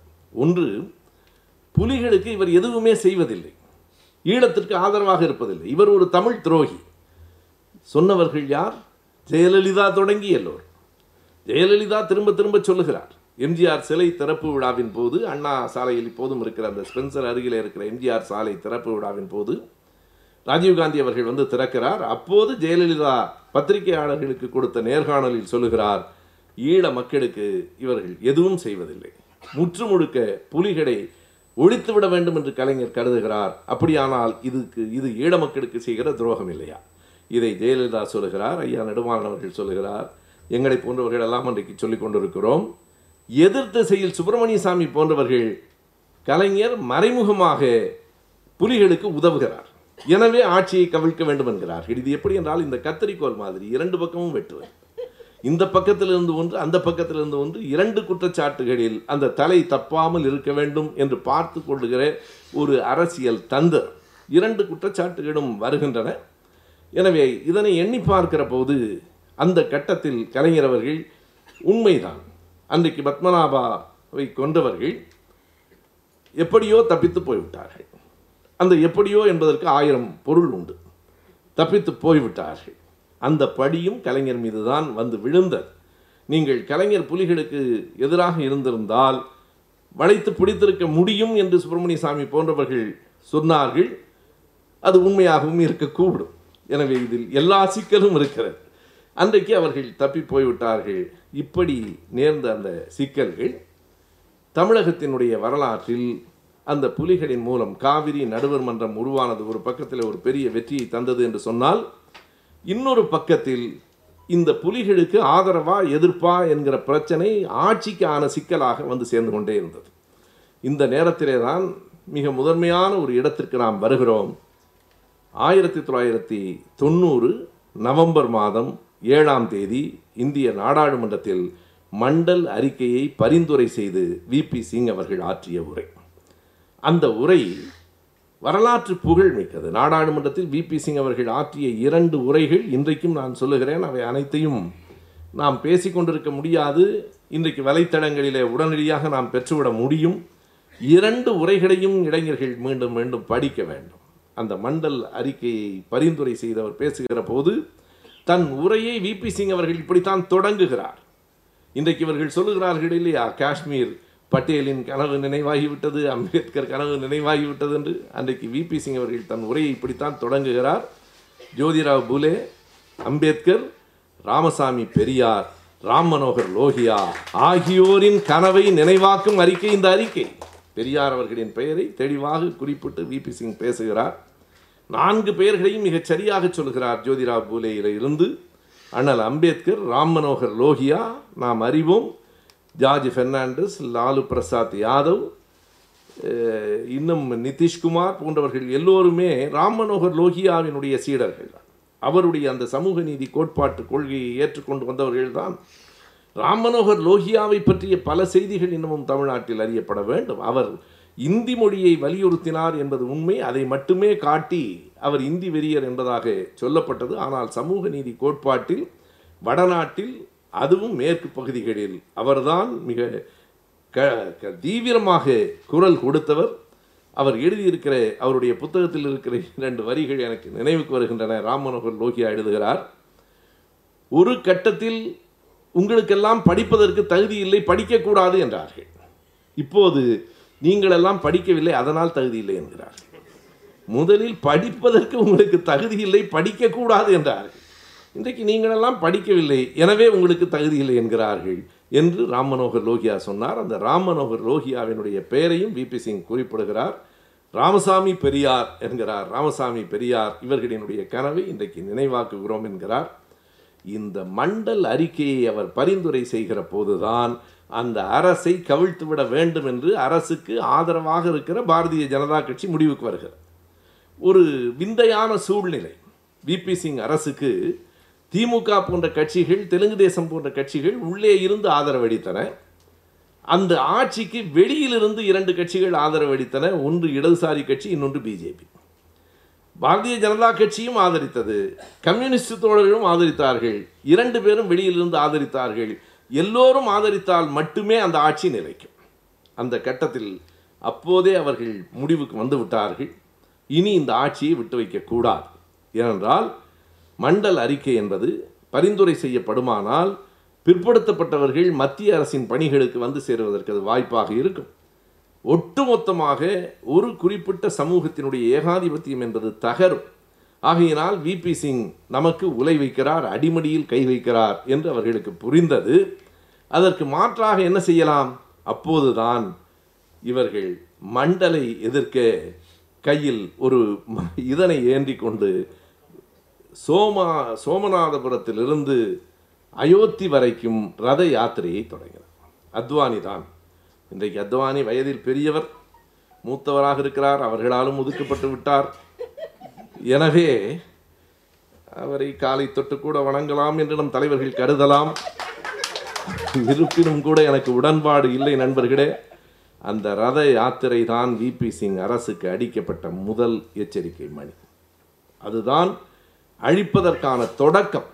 அதை தொடங்குவதற்கு முன்பே வடநாடு முழுவதும் கலவரங்கள் தொடங்கிவிட்டன. முதல் கலவரம் பீகாரில் வெடித்தது. பீகாரில் இருந்து வட இந்தியா முழுவதும் பரவிற்று.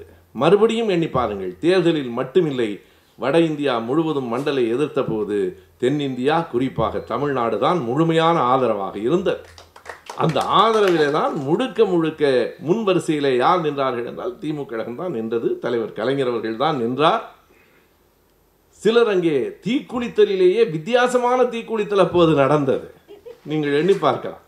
பொதுவாக தீக்குளிப்பது என்பது உணர்ச்சி வயப்பட்டு தங்களுக்கு தாங்களே எண்ணெய் ஊற்றிக்கொண்டு தீ வைத்துக் கொள்வது அங்கே எப்படி நடந்தது என்றால் எண்ணெயை ஊற்றி அடுத்தவனை தள்ளி உண்மையாக நடந்தது. நான் சிரிப்புக்காக சொல்லவில்லை. உண்மையாக நடந்தது. அடுத்தவனை நெருப்பில் தள்ளிவிட்ட கொடூரத்தை பார்த்துவிட்டு கொந்தளித்து போய் கலைஞர் அவர்கள் அன்றைக்கு முதலமைச்சராக இருக்கிற போது ஒரு கவிதை எழுதினார். அது தொண்ணூறு செப்டம்பரில் நடைபெற்றது. இந்த இடத்தில் இன்னொரு செய்தியும் எண்ணி பாருங்கள். கலைஞர் அவர்கள் முரசொலியிலே நவம்பர் எட்டாம் தேதி எழுதுகிறார். வரலாற்றில் மறக்க முடியாத நாளாக ஆகஸ்ட் ஏழு அமைந்துவிட்டது. அந்த மண்டல் அறிக்கை பரிந்துரைக்கப்பட்ட நாள். இந்த நாள் இந்திய வரலாற்றில் முக்கியமான நாள். ஒடுக்கப்பட்ட மக்கள் பிற்படுத்தப்பட்ட மக்களுக்காக விபி சிங் குரல் கொடுத்த நாள். இந்த நாள் என்றென்றைக்கும் மறக்க முடியாத நாள் என்று ஆயிரத்தி தொள்ளாயிரத்தி தொண்ணூறில் எழுதினார். இருபத்தி எட்டு ஆண்டுகளுக்கு பிறகு அது மறுபடியும் இன்னொரு விதத்திலும் மறக்க முடியாத நாளாக ஆயிற்று. அதே ஆகஸ்ட் ஏழிலே தான் தலைவர் அவர்கள் மறைந்தார். இருபத்தெட்டு ஆண்டுகளுக்கு பிறகும் அந்த நாளுக்கு இன்னொரு விதமான துக்கமான முக்கியத்துவம் வந்து சேர்ந்தது. அப்படி வட இந்தியா முழுவதும் கலவரங்கள் எப்படியாவது இந்த மண்டல அறிக்கையை ஒழித்துவிட வேண்டும் என்று அவர்கள் கருதிய போது செப்டம்பர் பதினாறு பதினேழு பெரியார் பிறந்த நாளை ஒட்டி நடைபெற்ற கவியரங்கில் கலைஞர் பாடிய கவிதை இருக்கிறதே. அவர் எத்தனையோ கவிதைகளை எழுதியிருக்கிறார். அவையெல்லாம் தமிழ் கவிதைகள். அன்று பாடிய கவிதை தணல் கவிதை. நெருப்பு பொங்குகிற கோபம் பொங்குகிற ஒரு கவிதையை அன்றைக்கு அவர் எழுதியிருக்கிறார். ஒரு நீண்ட கவிதை அந்த கவிதையை முழுவதையும் நான்காவது தொகுதியில் அவர் பதிவு செய்திருக்கிறார். அந்த கவிதையில இருந்து சில வரிகளை மட்டும் எடுத்துச் சொல்ல வேண்டும் என்று கருதுகிறேன். இடஒதுக்கீட்டுக்கு சமூக நீதிக்கு. தீங்கு வருகிற போது அவர் எத்தனை கோபமாக எழுத்துக்களை பயன்படுத்தி இருக்கிறார் என்பதற்கு எடுத்துக்காட்டாக இந்த சில வரிகளை நான் சொல்லுகிறேன் அவர் சொல்லுகிறார். வெந்ததை தின்று விதி வந்தால் சாவதென்று தானே சொல்லுவார்கள். கலைஞர் அதை எப்படி அழகாய் மாற்றுகிறார் பாருங்கள். வெந்ததை தின்று வாயில் வந்ததை உணரும் மனிதர்களே. அவர்களை பார்த்து சொல்லுகிறார் வெந்ததை தின்று வாயில் வந்ததை உணரும் மனிதர்களே. ஆண்டவன் படைப்பில் அனைவரும் சமம் என்றால் அவன் உயர் சாதிக்கு மட்டும் தங்கத்தால் மூளை செய்து தலைக்குள்ளே வைத்தானா? மற்ற சாதிக்கெல்லாம் மண்டைக்குள் இருப்பதென்ன மண்ணா கட மண்ணா கடிமண்ணா சுண்ணாம்பா? வள்ளுவர் யார் இளங்கோ யார்? வள்ளுவர் யார் கம்பர் யார் இளங்கோ யார் ஒட்டக்கூத்தர் யார் இவர்களெல்லாம் பிரம்மன் தலையில் பிறந்ததில்லை. ஆனால் தமிழ் மொழியின் இமயங்கள் இவர்கள்தானே? நீ யாரை சூத்திரன் என்று சொல்லுகிறாயோ யாருக்கு அறிவு இல்லை என்று சொல்லுகிறாயோ யார் ஏவல் வேலைகளுக்காக மட்டுமே படைக்கப்பட்டவன் என்கிறாயோ அப்படி வரு உருவானவர்கள் தானே வள்ளுவரும் கம்பரும் இளங்கோவும் ஒட்டக்கூத்தனும். எங்கள் தமிழ் மொழியின் இமயங்கள் இல்லையா? நீங்கள் வடநாட்டில் கூட கலைஞர் கேட்கிறார் கங்கையைப் போல் கவிதைகளை கொட்டிய வால்மீகியும் வியாசரும் கூட யார்? உங்கள் அவர்கள் இல்லை அவள் எங்கள் அவர்கள் தான். இன்னமும் கலைஞர் கோபப்பட்டு சொல்லுகிற அடுத்த வரிகளை கேளுங்கள். அவர் எழுதுகிறார் அன்று சம்பூகன் தலை கேட்டார் ஏகலைவன் கட்டை விரல் கேட்டார் கட்டை விரலையோ தலையையோ காணிக்கையாக இன்று எவரேனும் கேட்டால் பட்டை உரியும் சுடுகாட்டில் அவர் கட்டை வேகும் என்று இது ஒரு முதலமைச்சராக இருந்து கொண்டு பாடிய கவிதை. கட்டை விரலையோ தலையையோ காணிக்கையாக இன்று எவரும் கேட்டால் பட்டை உரியும் சுடுகாட்டில் அவர் கட்டை வேகும். சொல்லிவிட்டு கேட்கிறார். இப்படியெல்லாம் பேசினால் முதலமைச்சர் பதவி என்னாகும் என்று கேட்கிறீர்களா? ஆனது ஆகட்டும் ஆட்சியே போனாலும் போகட்டும். ஆனது ஆகட்டும் ஆட்சியே போனாலும் போகட்டும். மகிடத்தோடு ம- மகிட மகிடம் இல்லாமல் வாட முடியாத மனிதர்களா நாம்? சிசுவாய் பிறக்கும் போதே சிம்மாசனத்திலா பிறந்தோம். ஆட்சி வரும் போகும் நிலைக்காது. அண்ணாவும் ஐயாவும் வகுத்த கொள்கை என்னாடும் நிலைக்கும் எழுதி வைத்துக் கொள்ளுங்கள். கலைஞர் என்பவர் எனக்கு ஒரு புத்தகம் தந்தார்களே. மானமிகு சுயமரியாதைக்காரன் என்று ஆட்சி வரும் போகும் நிலைக்காது. அண்ணாவும் ஐயாவும் வகுத்த கொள்கை என்னாலும் நிலைக்கும். எனக்கு அது போதும் என்று எழுதிய கோபமான அந்த கவிதை வரிகள் அவரே தான் எழுதுகிறார். அன்றைக்குத்தான் நான் எழுதிய தமிழ் கவிதை தணல் கவிதையாகவும் இருந்தது. அத்தனை கோபத்திற்கு பிறகு என்ன நடந்தது? தமிழ்நாடு மட்டும்தான் அந்த மண்டல் அறிக்கைக்கு அத்தனை ஆதரவாக இருந்தது. வடக்கே சொல்ல வேண்டுமானால் பீகாரில் லாலு பிரசாத் யாதவ் அவர்கள் அந்த சமூக நீதிக்காக உறுதியாக நின்றார். சோமநாதபுரத்திலே தொடங்குகிற அந்த ரதம் பீகாருக்குள் வருகிற போது கைது செய்யப்படுவார் என்று சொன்ன ஒரே துணிச்சல்காரர் லாலு பிரசாத் தான். சொன்னவர் மட்டுமில்லை செய்தவரும் கூட. பீகாருக்கு உள்ளே நுழைகிற போது சமஸ்புரி என்கிற இடத்தில் அந்த ரதம் தடுத்து நிறுத்தப்பட்டு அத்வானி கைது செய்யப்பட்டால் இது அவர்களுக்கு வருத்தமில்லை. இதைத்தான் அவர்கள் எதிர்பார்த்தார்கள். இதைத்தான் அவர்கள் எதிர்பார்த்தார்கள். சமஸ்புரியிலே அத்வானி கைது செய்யப்பட்ட உடனே அப்போதே அவர்கள் அறிக்கை விடுத்தார்கள். பாரதிய ஜனதா கட்சி வி பி சிங் ஆட்சிக்கு வழங்கி இருக்கிற ஆதரவை விலக்கிக் கொள்கிறது எதற்காக ராமருக்கா? இல்லை இல்லை. எங்கள் வயிற்றில் அடிப்பதற்காக எங்கள் தலையில் மண்ணை போடுவதற்காக. இந்துக்களுக்காக அல்ல. பார்ப்பனர் பார்ப்பனர் அல்லாதார் போர்தான் இந்தியாவின் வரலாறு என்று பெரியார் சொன்னதுதான் திரும்ப திரும்ப நடந்து கொண்டிருக்கிறது. ஐயா பெரியாரும் அண்ணல் அம்பேத்கரும் தான் அதை சரியாக கணித்து சொன்னவர்கள். இன்றைக்கும் அதுதானே நடக்கிறது. நீங்கள் இப்போது கூட நீங்கள் கேட்டிருப்பீர்கள் இரண்டு நாள்களுக்கு முன்னால் என்னுடைய வலையொலியிலே ஒரு செய்தி வந்திருக்கிறது. சுகி சிவத்தை எவ்வளவு கடுமையாக பேசுகிறார்கள்? சுகி சிவம் பக்தர் இல்லையா? கிருபானந்த வாரியாரையே இவர்கள் ஏற்றுக்கொண்டதில்லையே சுகி சிவத்தை விட கிருபானந்த வாரியாரை விட ஆழ்ந்த புலமையும் அறிவும் இங்கே இருக்கிற யாருக்கு இருக்கிறது? ஆனால் நான் அந்த வலையொலியிலேயே சொல்லியிருக்கிறேன். எழுபத்தைந்து வயது எண்பது வயதில் கூட கிருபானந்த வாரியார் காலில் விடுகிற பதினைந்து வயது பார்ப்பனரை நான் பார்த்ததில்லை. ஆனால் பதினைந்து வயது பாலபிரிவா காலில் நம்முடைய ஒரு எழுபது வயதுக்காரன் போய் விடுவானே? அந்த சுயமரியாதை நமக்கு இல்லாமல் போயிற்று என்பதை எடுத்து காட்டுவதற்காக அவர்களின் பக்தி நமக்கு தெரியும். அத்திவரதரை சேவிப்பார்கள். நயன்தாரா வருகிற வரை நயன்தாரா வந்ததற்கு பிறகு அவர்களை சொல்ல சொல்லுங்கள். அவர்கள் சேவித்தது நயன்தாராவையா அத்திவரதரையா என்று. அப்போதும் அத்திவரதரை மட்டுமே பார்த்து கொண்டிருந்த அப்பாவிகள் நம்மவர்கள் தான்.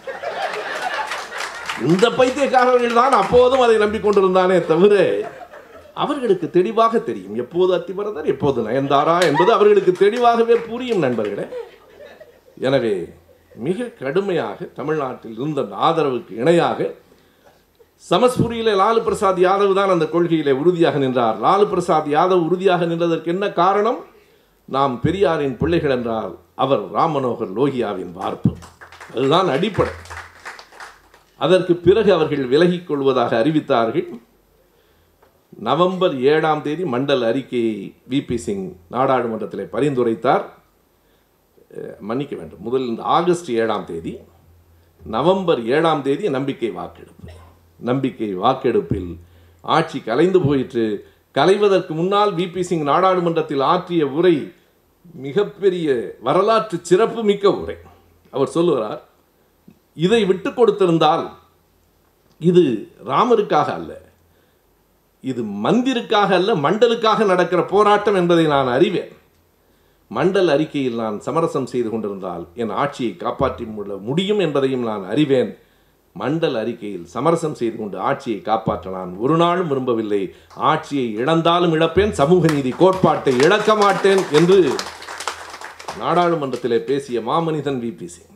உண்மையாக சொன்னால் இந்தியாவின் பிரதமர்களிலேயே எனக்கு என்று கூட சொல்ல வேண்டாம். நமக்கு பிடித்தவர் விபி சிங்காகத்தான் இருக்கு இந்தியாவின் குடியரசுத் தலைவர்களிலேயே எனக்கென்று சொல்ல வேண்டாம். நமக்கு பிடித்தவர் கே ஆர் நாராயணனாகத்தான் இருக்க முடியும் பிடிக்காத குடியரசுத் தலைவர் வெங்கட்ராமனாகத்தான் இருக்கு போகிற போக்கில் அதை நான் சொல்லி வைக்கிறேன்.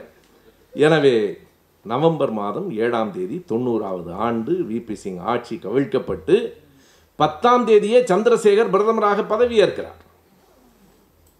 அவர்கள் அப்போதே காங்கிரஸ் கட்சியினர் ஒரு நிபந்தனை விதிக்கிறார்கள். நீங்கள் தேசிய முன்னணியின் தலைவராக விபி சிங்கை மாற்றிவிட்டு வேறு எவரையும் கொண்டு வந்தால் காங்கிரஸ் உங்களை ஆதரிக்கும். அதை தேசிய முன்னணி மறுத்துவிட்டது. அதற்கு பிறகு சந்திரசேகர் பிரதமரானார். சந்திரசேகர் பிரதமரானதற்கு பிறகுதான் சட்ட அமைச்சராக சுப்பிரமணிய சாமி ஆனார். போதும். இதற்கு மேல் விளக்க வேண்டியதில்லை. அப்போது அந்த அமைச்சரவையை பற்றிய ஒரு விமர்சனத்தை சொல்ல வேண்டுமென்றால் அதுவரையில் அதிமுகவில் இருந்துவிட்டு என் அந்த தொண்ணூறு இறுதியில் திமுக கழகத்திற்கு வந்து சேர்ந்த அண்ணன் காளிமுத்து அவர்களினுடைய அந்த சொற்களில் தான் விமர்சிக்க வேண்டும். காளிமுத்து அவர்கள் வந்தார் மறுபடியும் போனார். ஒரு முறை தலைவரிடத்தில் நான் பேசிக் கொண்டிருக்கிற போது கூட சொன்னேன் மறுபடியும் கடைசியாக அவர் போய் அந்த கட்சியிலே சேர்ந்து விட்டாரே என்றேன். தலைவர் சொன்னார் அது எப்படி கடைசியாக என்று நீ முடிவு செய்கிறாய்? உண்மையாக நான் சொன்னேன் இவ்வளவு ஒரு சுற்று சுற்றி விட்டு கடைசியாக மறுபடியும் அங்கே போய் சேர்ந்து விட்டாரே என்றேன். கடைசியாக என்று நீ எப்படி முடிவு செய்கிறாய்? என்று கேட்டார். எனவே அண்ணன் காளிமுத்து அவர்கள் இங்கே வந்தபோது அப்போது அவர் பேசினார் சந்திரசேகரிடம் இருந்தவர்கள் வெறும் ஐம்பத்தி நாலு நாடாளுமன்ற உறுப்பினர்கள். ஐம்பத்தி நாலு நாடாளுமன்ற உறுப்பினர்களை வைத்துக்கொண்டுதான் அவர் காங்கிரசின் ஆதரவோடு பிரதமராக இருந்தார். பிறகு அவரை மிக எளிதாக கவிழ்த்து விட்டார்கள்.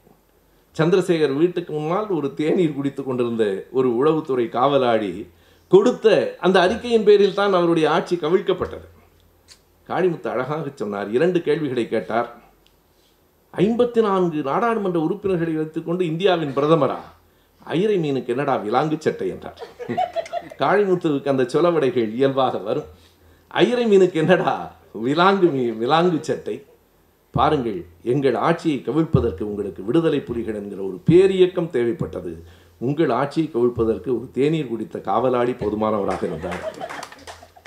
வரலாறு அப்படித்தான் நடந்தது. சுபோகாந்த் சகாய் என்று ஒரு அமைச்சர் என்னிடத்திலே வந்து தமிழக அரசு எல்லாவற்றையும் சொல்ல வேண்டும் முதலமைச்சர் வர வேண்டும் என்றார். தினேஷ் சிங் என்று ஒரு அமைச்சராக அன்றைக்கு இருந்தார். அவர் சென்னைக்கு வந்தபோது ஜெயலலிதாவின் வீட்டுக்கு போய் விருந்துண்டார். நீங்கள் தமிழக முதலமைச்சரை சந்திப்பீர்களா என்று கேட்டபோது நான் மத்திய அமைச்சர். வேண்டுமானால் அவர் வந்து என்னை சந்திக்கட்டும் என்றார். ஆணவங்கள் நிலைத்ததில்லை நண்பர்களே. வரலாறு சுபோகான் சகாயையும் தினேஷ் சிங்கையும் குறித்து வைத்துக் கொள்ளவில்லை. கலைஞரை காலகாலத்துக்கும் குறித்து வைத்திருக்கிறார். இந்த தினேஷ் சிங் சுபோகான் சகாய் போன்றவர்கள் பெயரை எல்லாம் நாம் தான் நினைவிலே வைத்துக் வைத்திருக்கிறோம். இந்த வரலாறு சொல்லுகிற காரணத்தால் அவர்கள் பெயரை வைத்துக்கொண்டு நான் சொல்லுகிறேனே தவிர ஆணவம் நிலைக்கவே இல்லை. அதற்கு பிறகு ஆட்சி கவிழப்போகிறது என்று ஏறத்தாழ உறுதியாகிவிட்டது. ஆயிரத்தி தொள்ளாயிரத்தி தொண்ணூற்றி ஒன்று ஜனவரி மாதம் முழுவதும் எப்போது ஆட்சி கவிழ்க்கப்படும் என்பதுதான். கவிழ்க்கப்படும் என்பது உறுதியாகிவிட்டது. எப்போது கவிழ்க்கப்படும் என்கிற அந்த கேள்விதான் இருந்தது.